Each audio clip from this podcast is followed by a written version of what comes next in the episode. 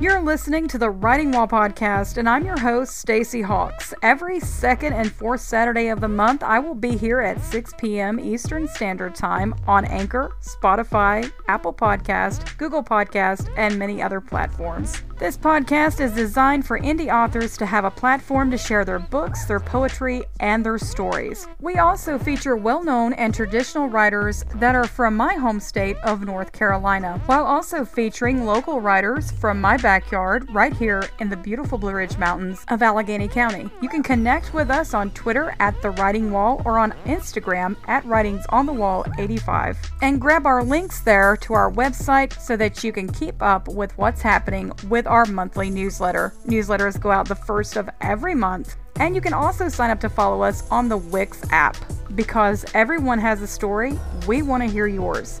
What is your story?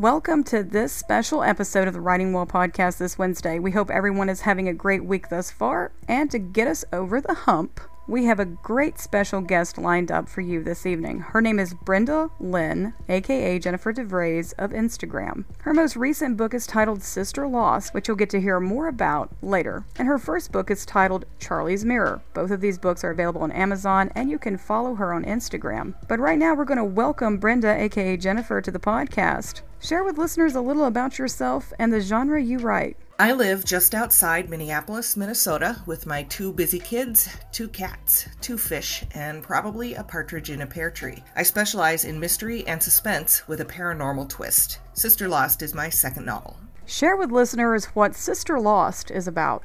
Sister Lost follows Minneapolis single mother Lexi Novak, the newest owner of the house on Washburn Avenue. As soon as Lexi and her young daughter Ava move in, the strange phenomena begin. Ava, normally a bright and happy girl, sleepwalks, throws violent tantrums. Lexi suffers from terrible nightmares, raging heartburn, and debilitating headaches. And more than once, she catches herself thinking of ways to kill the little brat. Lexi must learn all she can about her house's history to trace the source of the strange and scary phenomena and avoid becoming the next bad mommy to fall victim to the house on Washburn Avenue. What she learns will change her life and give her the opportunity to reunite a dying man with his long lost twin sister before it's too late. What inspired you to write this story, Sister Lost? Sister Lost was inspired by the true story of Latanisha Carmichael, a toddler who was killed by her own mother in 1979 and her body hidden in a closet for 20 years. The story captivated me, and I wondered what it would be like to live in that house, to be the mother who would do such a thing, to be the twin brother the little girl left behind. Wow. When they say truth is stranger than fiction, they're right. It can be. And that is definitely a heartbreaking story. I mean, I would be wondering the same thing. Is there anything you can share with listeners that didn't make it into the book? Ryan Laughlin was originally supposed to be a cop who's been suspended for shooting and killing an unarmed black man. And then George Floyd was killed while I was in the midst of writing this book. My goal as a novelist is to provide readers a temporary escape from the turmoils and tragedies of real life. Ryan's story was a little too close to reality at the time, so I decided to give him a different job. Tell us about the research you did for this book. Minimal research was needed for Sister Lost, mostly to make sure that times and locations were accurate. What have been the easiest and the hardest parts of the self publishing process for you? The actual process of self publishing, getting the books out there, is relatively easy. The hard part is marketing myself and my books. It's a very crowded, very noisy space, and standing out is a challenge when you don't have a big budget. This is true. Probably out of all the things indie authors do, marketing their book is gotta be the hardest part of self publishing. No argument there. Given the story that you've written, Brenda, what's your favorite true story or scary true story and why? One of my all time favorite places to visit is the lovely city of New Orleans, Louisiana. Some say it's the most haunted city in America. That might be why I enjoy it so much. Several years ago, I took a walking tour of the French Quarter and learned the story of Madame Delphine Lalaurie, a wealthy socialite and serial killer who tortured slaves in her mansion. One young girl jumped from the roof and died trying to escape Madame Lalaurie and her whip.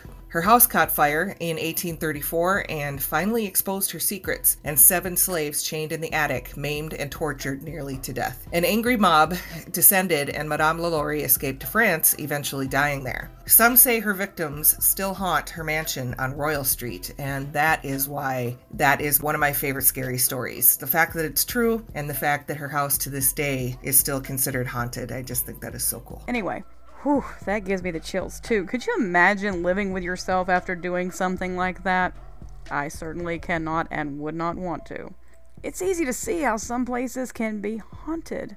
So, how long did it take you to publish your book or books from the time you thought about them and created the story all the way to publication? 22 years, all told. I first heard the story of LaTanisha Carmichael when the discovery of her body hit the news in 1999, and my story idea rolled around in my head ever since. I had a couple stops and starts along the way, and I was finally able to sit down in 2019 and start putting the story to paper. The book was released in 2021. I'm a firm believer in that stories speak to us and they speak to the authors and the people that they want to share them. It certainly sounds like this story did just that for you, Brenda. And you have another book that's out, your first book. It's titled Charlie's Mirror. Share with listeners about that publication.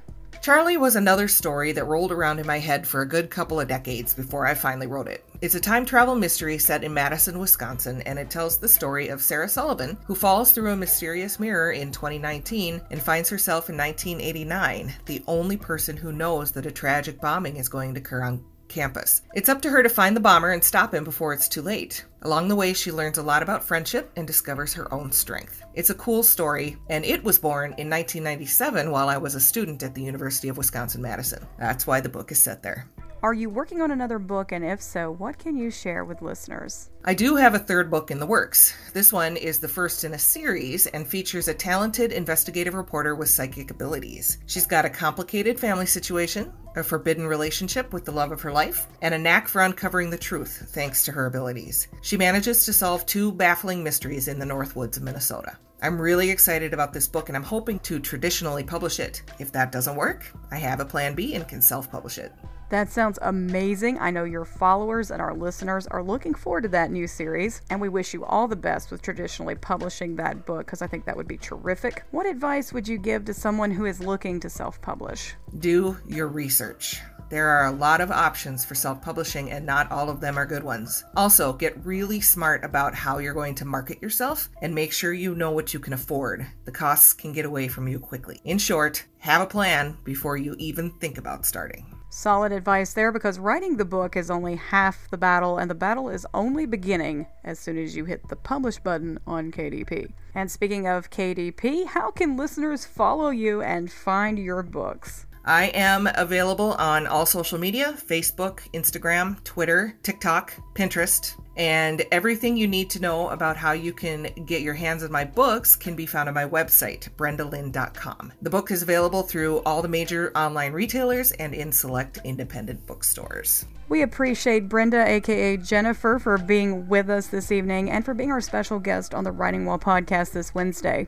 Tune in next Saturday, March 26th at 6 p.m. Eastern Standard Time for our full length interview with author of The Things We Keep, Julie Balco. And catch our Buy Me a Coffee Extra at 12 p.m. Eastern Standard Time that same day. Because we all have a story, the Writing While Blogging podcast wants to hear yours. What is your story?